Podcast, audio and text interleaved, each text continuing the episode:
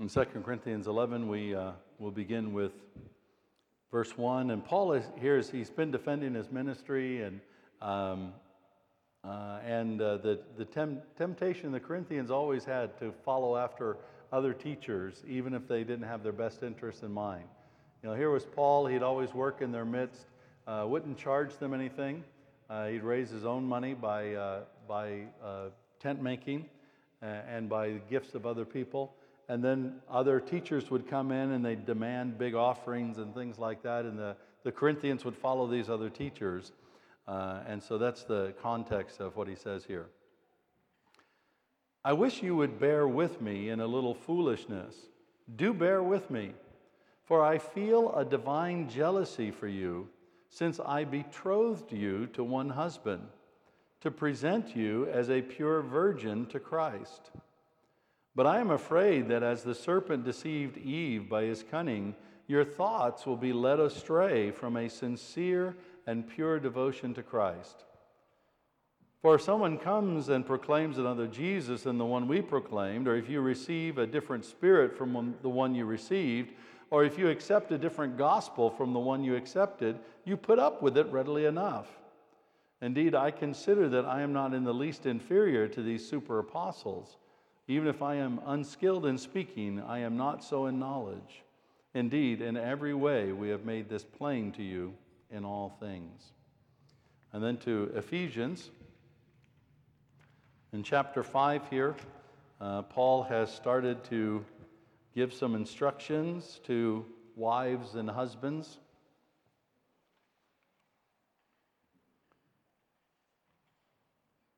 Uh, and we're going to pick up with what he says with verse 25 to the relief of all the women. You know, the women always love it when I read, Wives, submit to your husbands uh, as to the Lord. But uh, we're going to skip that part, ladies, so forgive me today. Um, the, and, and Paul's emphasis here really starts with 25. It's, a, it's the big thing for him. Husbands, love your wives as Christ loved the church and gave himself up for her that he might sanctify her having cleansed her by the washing of water with the word, so that he might present the church to himself in splendor, without spot or wrinkle or any such thing, that she might be holy and without blemish. In the same way, husbands should love their wives as their own bodies. He who loves his wife loves himself. For no one ever hated his own flesh, but nourishes and cherishes it just as Christ does the church, because we are members of his body. Therefore, a man shall leave his father and mother and hold fast to his wife, and the two shall become one flesh. This mystery is profound, and I am saying that it refers to Christ and the church. However, let each one of you love his wife as himself, and let the wife see that she respects her husband. And then finally to Revelation 19. This is the end times. Uh, Jesus coming again. And we'll pick up with verse 6. Then I heard what seemed to be the voice of a great multitude, like the roar of many waters, and like the sound of mighty peals of thunder, crying out, Hallelujah! For the Lord our God, the Almighty, reigns. Let us rejoice and exult and give him the glory. For the marriage of the Lamb has come, and his bride has made herself ready. It was granted her to clothe herself with fine linen, bright and pure. For the fine linen is the righteous deeds of the saints. And the angel said to me, Write this Blessed are those who are invited to the marriage supper of the Lamb.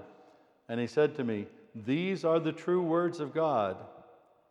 Then I fell down at his feet to worship him, but he said to me, You must not do that. I am a fellow servant with you and your brothers who hold to the testimony of Jesus. Worship God, for the testimony of Jesus is the spirit of prophecy. May God bless to us this reading from his holy word.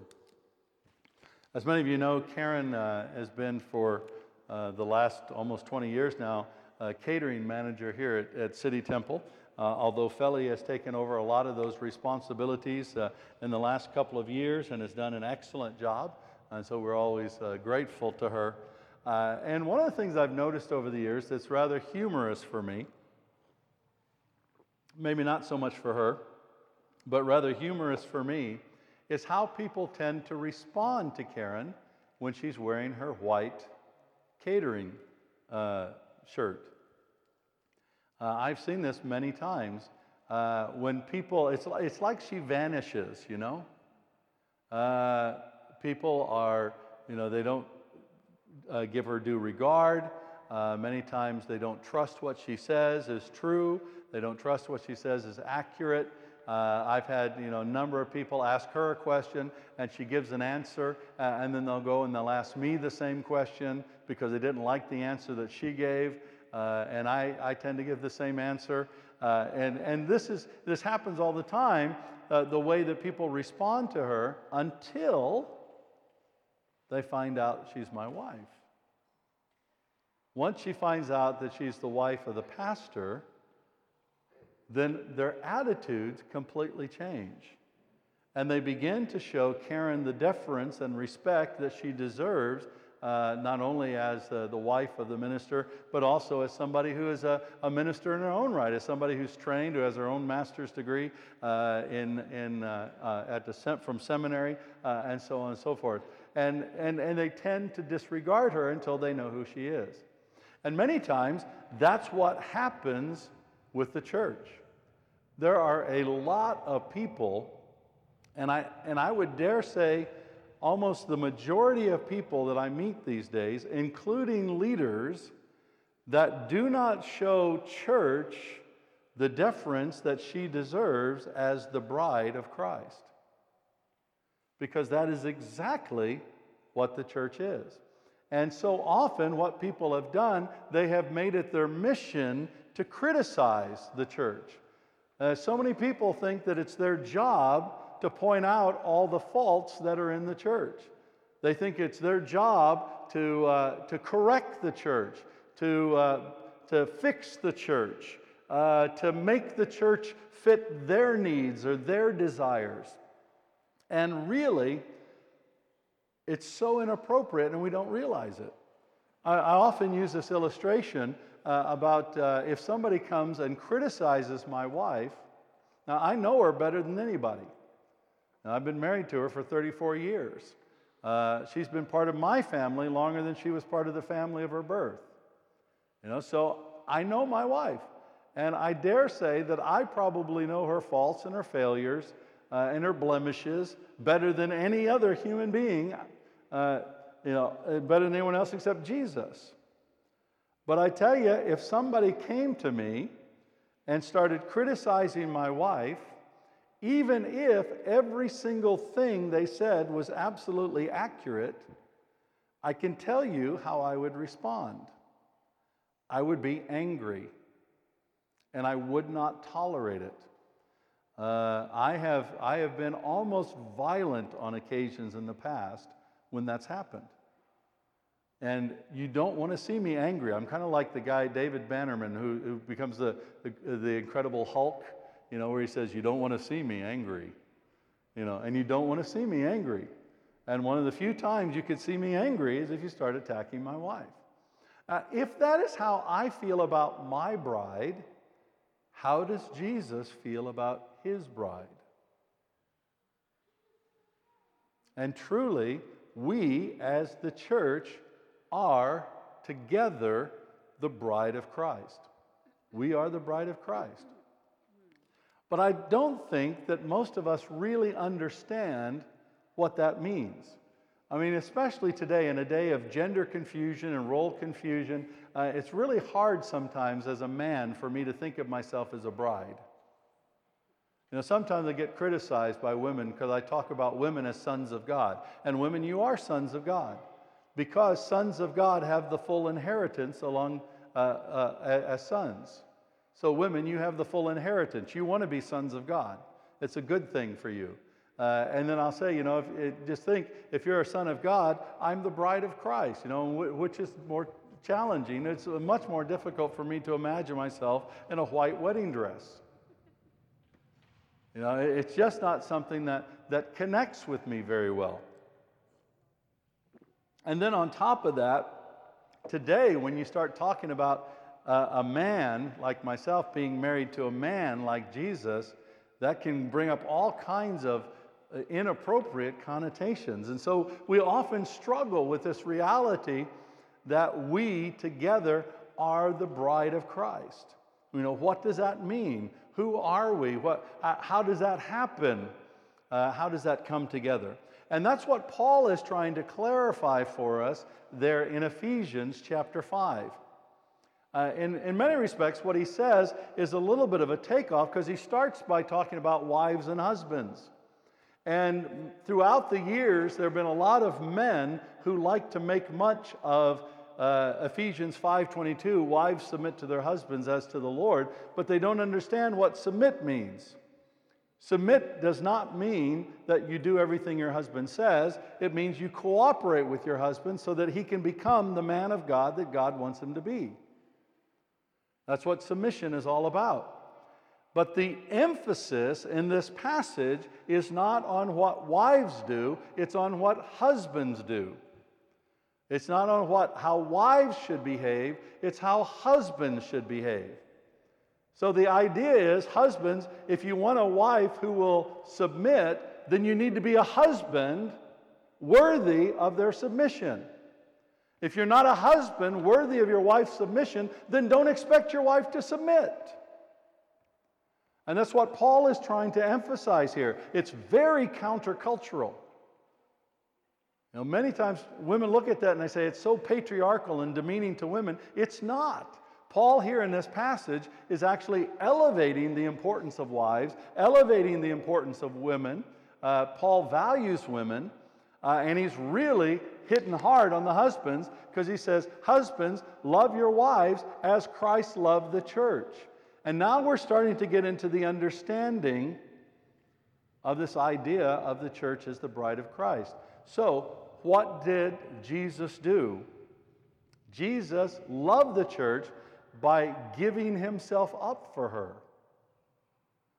This doesn't mean just that he died on the cross for her. This means that Jesus, who enjoyed all the power and prestige as God, laid that aside, emptied himself, and became a human being like one of us. So Jesus united himself with our humanity permanently. Jesus wasn't temporarily human. When he became incarnate, uh, being born of the Virgin Mary, when he became incarnate, he became permanently human as well as permanently God. He was God before, but now he's God and human together. This is what he did out of his love for us, and this is how husbands are to love their wives. Now, to understand what's happening here, you understand a little bit from the Jewish wedding traditions. So, what would happen is uh, when a bride was set up, when, when a marriage was arranged, the husband then would go to the bride's family. He would go and link himself to the bride's family. And they would have a ceremony called a betrothal ceremony. Now, betrothed is where you're promised to be married, but it's more than being engaged today. Being engaged today, you can break an engagement. You could not break a betrothal without a certificate of divorce. So, at the point of betrothal, the marriage was guaranteed. So, here's Jesus coming as the bride linking himself to us for all eternity. And then what happens? They have a, this ceremony where the bride is washed and she's symbolically purified. The ceremony is called the sanctification of the bride. Now, what did Jesus do? What does the text say? You know, he gave himself up for her to make her pure and holy through the washing of the water and the word. This is referring to that betrothal ceremony. So, in that betrothal ceremony, what happens is that the husband is linked to the bride, their hands are united together, and they are, for all intents and purposes, what today we'd say married, but they don't have that full union quite yet. It's not consummated, but the marriage is promised. And notice what Jesus did. He did that on the cross for us. He sanctified his bride. And then what happens? After the sanctification of the bride and the betrothal ceremony, the groom then leaves. And the groom goes away to prepare a place for the bride. And doesn't that sound like what Jesus said to the disciples, John 14? Hey, don't worry, guys, I'm going to prepare a place for you. And then when the time is right, I will come get you. And that was the idea. After the betrothal, then the groom would go and he'd prepare a place. Normally, he'd prepare his home. Many times, he'd build the home, and you never knew exactly how long that was going to take. I mean, uh, sometimes a betrothal could last one or two years, although they encouraged it to be as short as possible. It, it lasted however long it took for the groom to prepare the place. And so the groom prepares the place, and then when the time is right, the groom will come back to take the bride to be with him. Just like when the time is right, Jesus will come back to take us together to be with him. And in the meantime, the responsibility of the bride is to get ready. And as the bride, you never knew exactly when the groom was going to come. Well, not a lot of times you would. I mean, you get, you get the signs, you get some indicators that it's about to happen, but you never knew exactly when it was going to happen. Doesn't that sound a bit like the second coming? We don't know exactly when that's going to happen. You never knew. So you needed to be ready at a moment's notice. Because at a moment's notice, the wedding procession could start coming in saying, Hey, the groom's coming, the groom's coming, the groom's coming. And then the partiers got to get it all together, and the party has to happen. And then you'd have the great, uh, the, the great wedding celebration, which was a seven day party. So you had to have everything ready for the party when the groom showed up. And so this is the dynamic that's going on here. This is the mystery. But what happens in this mystery, there will be a one day, and at that party, then the, the marriage would be consummated.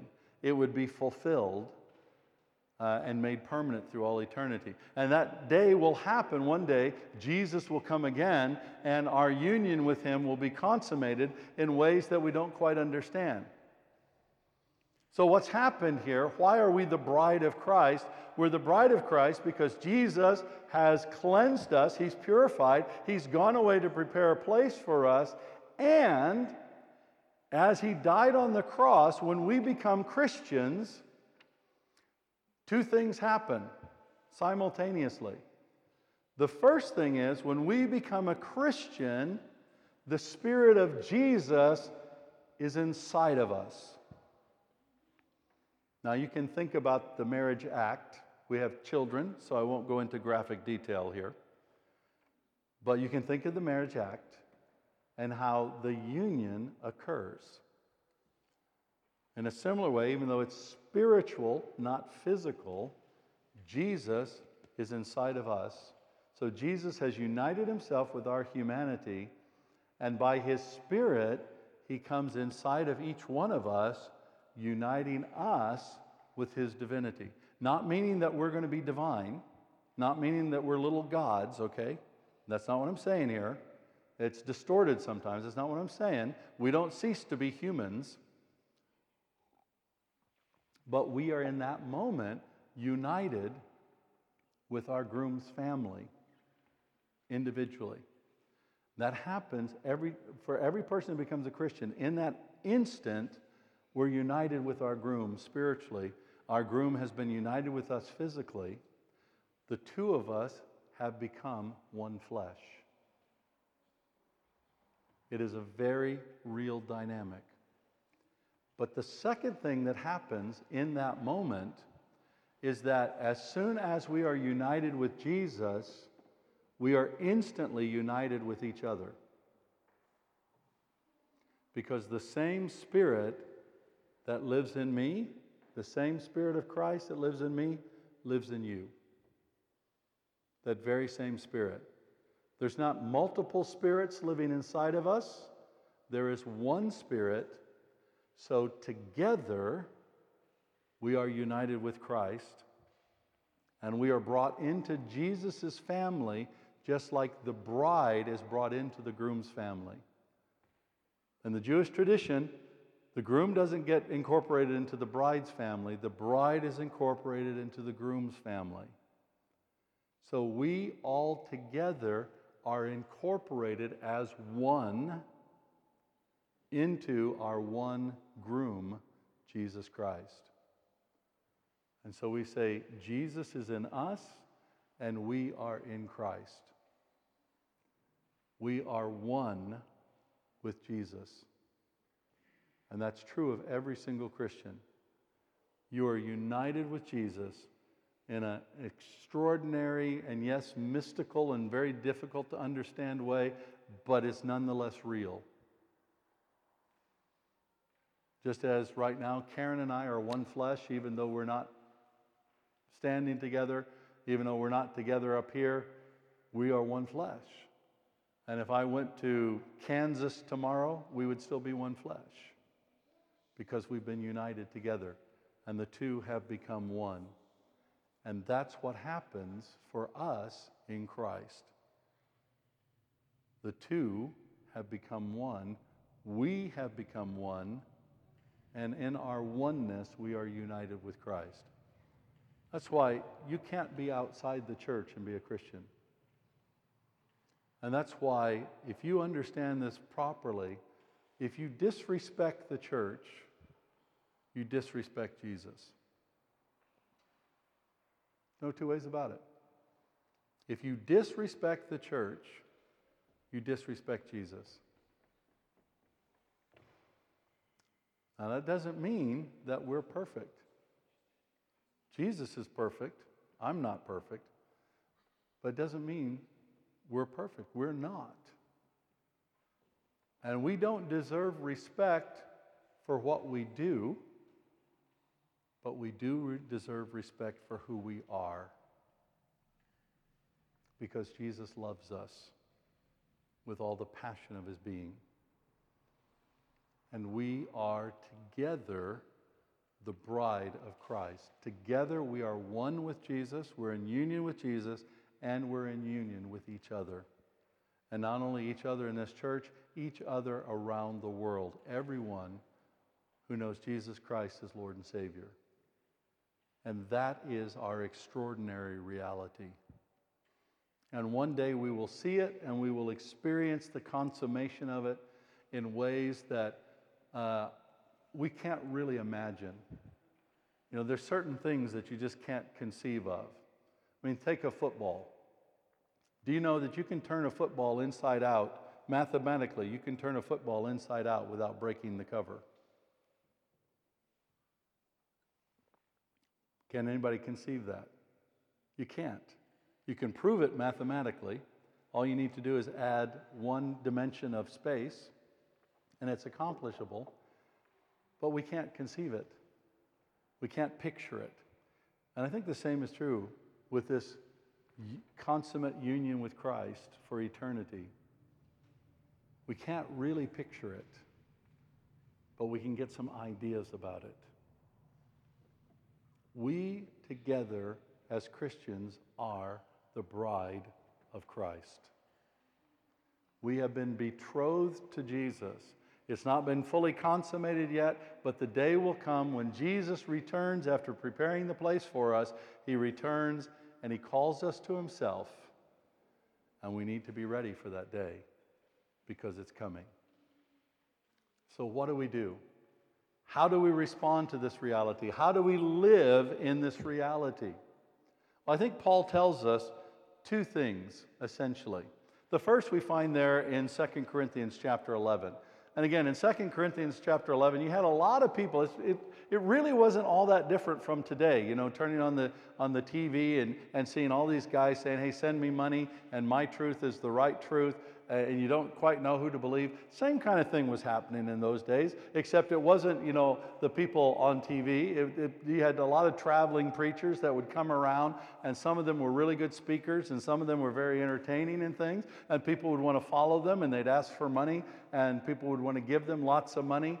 Uh, and all these kinds of dynamics were happening. And Paul was really concerned about this because they weren't paying attention to him. They were following, you know, all these entertaining teachers. And Paul probably wasn't a very entertaining teacher. In fact, I always imagine Paul was probably a bit rude. You know, he, he was the kind of guy who, who would just tell it like he saw it, whether you liked it or not. Uh, and, uh, and, and so a lot of people, you know, they didn't, he, he was short. He was probably a short, ugly, rude guy, to be honest. That's probably what Paul was like. Uh, I'm glad to be tall.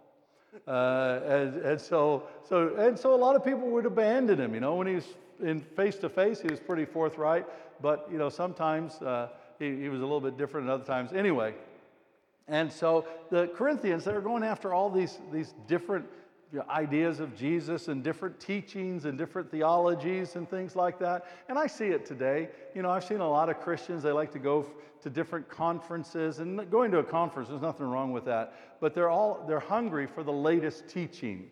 You know, they're fascinated by the latest demonic spirit revelation that's out there and how to do spiritual warfare. They're fascinated about the, the latest ideas about uh, predestination and, and the end times and all these other things. And, and they're, they're going around and they're constantly looking at that, but they miss out something. And this was the first thing, and this is the first thing. We need a simple and pure devotion to Jesus.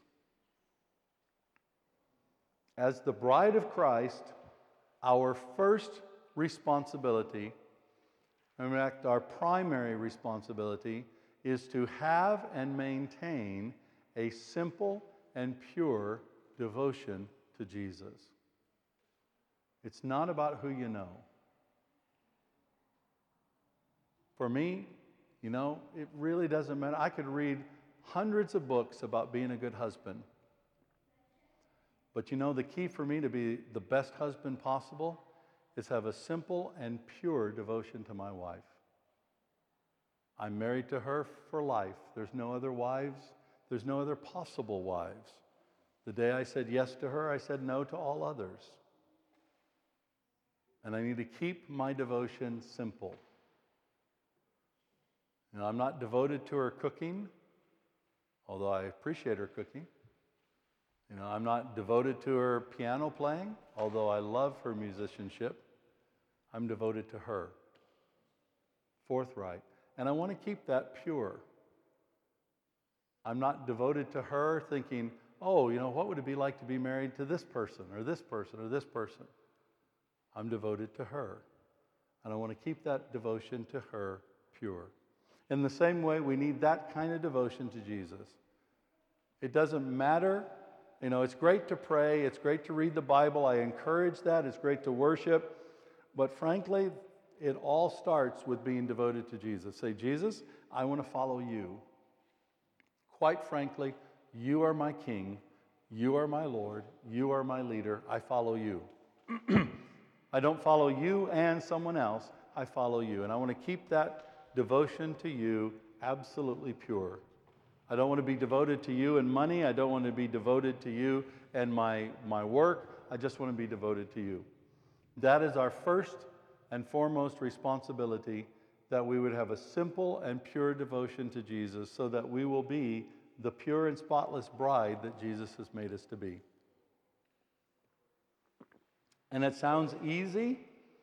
In some respects, it is, but it's also very challenging, especially in the world today where there are a lot of people and a lot of things competing for our devotion. So we have to keep our focus on Jesus. It's all about Jesus. I often ask people if God took away your favorite thing. Maybe it's your job, or maybe it's your car, or maybe it's your house. Would Jesus be enough? If you couldn't do anything else in your life, would Jesus be enough? I often ask myself if, if, if Jesus tomorrow said, Rod, sorry, your preaching days are over, uh, you're not going to sing anymore, uh, I want you to go and live in a corner somewhere, uh, work as a janitor, uh, and just pray and serve me. Would Jesus be enough? And I'd like to say yes, but I'd also like to say, Jesus, don't challenge me on that. But it's a hard thing. That's, but that's got to be our focus. Jesus must be enough. We must have a simple and pure devotion to Jesus. Our second responsibility as the bride of Christ is found there in Revelation 19. It says that by the time that Jesus comes again, what's the promise? The bride has made herself ready. Our second responsibility is to make ourselves ready. Make ourselves ready. How do we do that? Well, it has nothing to do with makeup, it has nothing to do with a dress. Uh, we are to be clothed in fine linen, but what is the fine linen? It is the righteous deeds of the saints. Our second responsibility is to do good, to act righteously. Now, what are the righteous deeds of the saints? It is the deed that is before you that is the good thing to do. A lot of times people say, Oh, you know, what's God's will for my life? What do I need to do with my life? What you need to do with your life is the good thing that God is giving you to do right now. What you need to do with your life is to act righteously. You know, I'll get men who say, You know, I, I, I, want to, I want to do whatever God wants me to do. And I say, Well, God wants you to treat your wife well. God wants you to love your wife as Christ loved the church. Do that, and maybe God will give you something else to do. get people at work, you know, say, Well, you know, I, am in this job. I feel like it's a go nowhere kind of job, and I just want to know what God's will for my life is. And I say, Well, God's will for your right, life right now is to act righteously in your go nowhere job and do it to the best of your abilities until God opens another door for you to go through. The righteous deeds that we do as God's people make us ready for the return of our groom. And if we will do these two things, maintain, have and maintain a simple and pure devotion to Jesus, and do the righteous deeds that are in front of us to do, we will be ready when Jesus comes again. It's not complicated but it can happen. And it can happen because we have a Lord, we have a groom who has loved us and gave himself up for us, making us pure and spotless, because that's what we are. You might say, Rod, you don't know my sin. I don't know your sin, and I don't care to know your sin. But I do know that Jesus has made you pure and spotless. If you have faith in him, if you're following him, you are individually and we are corporately the pure and spotless bride of Christ. And it's from the work of Jesus, not from our work, not from anything we've done. And Jesus has made us that way, and He's filled us with His Spirit so we can do His stuff and be like Him in our character so that we will be one with our groom when He comes again. And every time we celebrate the Lord's Supper, it really is a foretaste of all of this. When you eat bread, when you eat anything, when you drink this cup, what happens? It goes into you. And you become one flesh with the bread and with the cup. It comes into your body and you are united with it. See how this is telling us every time that we are the bride of Christ. It's reminding us every time that Christ is in us and that we are one together. Many people often ask, Why do I have one loaf of bread? I have one loaf because it symbolizes our unity as the bride of Christ. We are one loaf together. We are united with each other and with Jesus. And every time we celebrate the Lord's Supper, we remind ourselves of all that Jesus has done for us. Let us pray. Father God, thank you so much. Jesus, thank you for making us your bride. Thank you that we are betrothed to you together, and that one day, after you've prepared that place for us, you will come again. In the meantime, Jesus, I pray that you would help us all to have and maintain a simple and pure devotion to you. And Jesus, help us to make ourselves ready by doing the righteous deeds individually and corporately that you set before us to do for your glory and praise. I pray that you bless this bread and this cup, that they would be for us truly the body and blood of our Lord Jesus Christ, broken and shed on the cross. And that as we eat and drink this together, as Paul tells us, the two shall become one flesh, and that we all shall become one in Christ. We love you and praise you and thank you in Jesus' name. On the night in which Jesus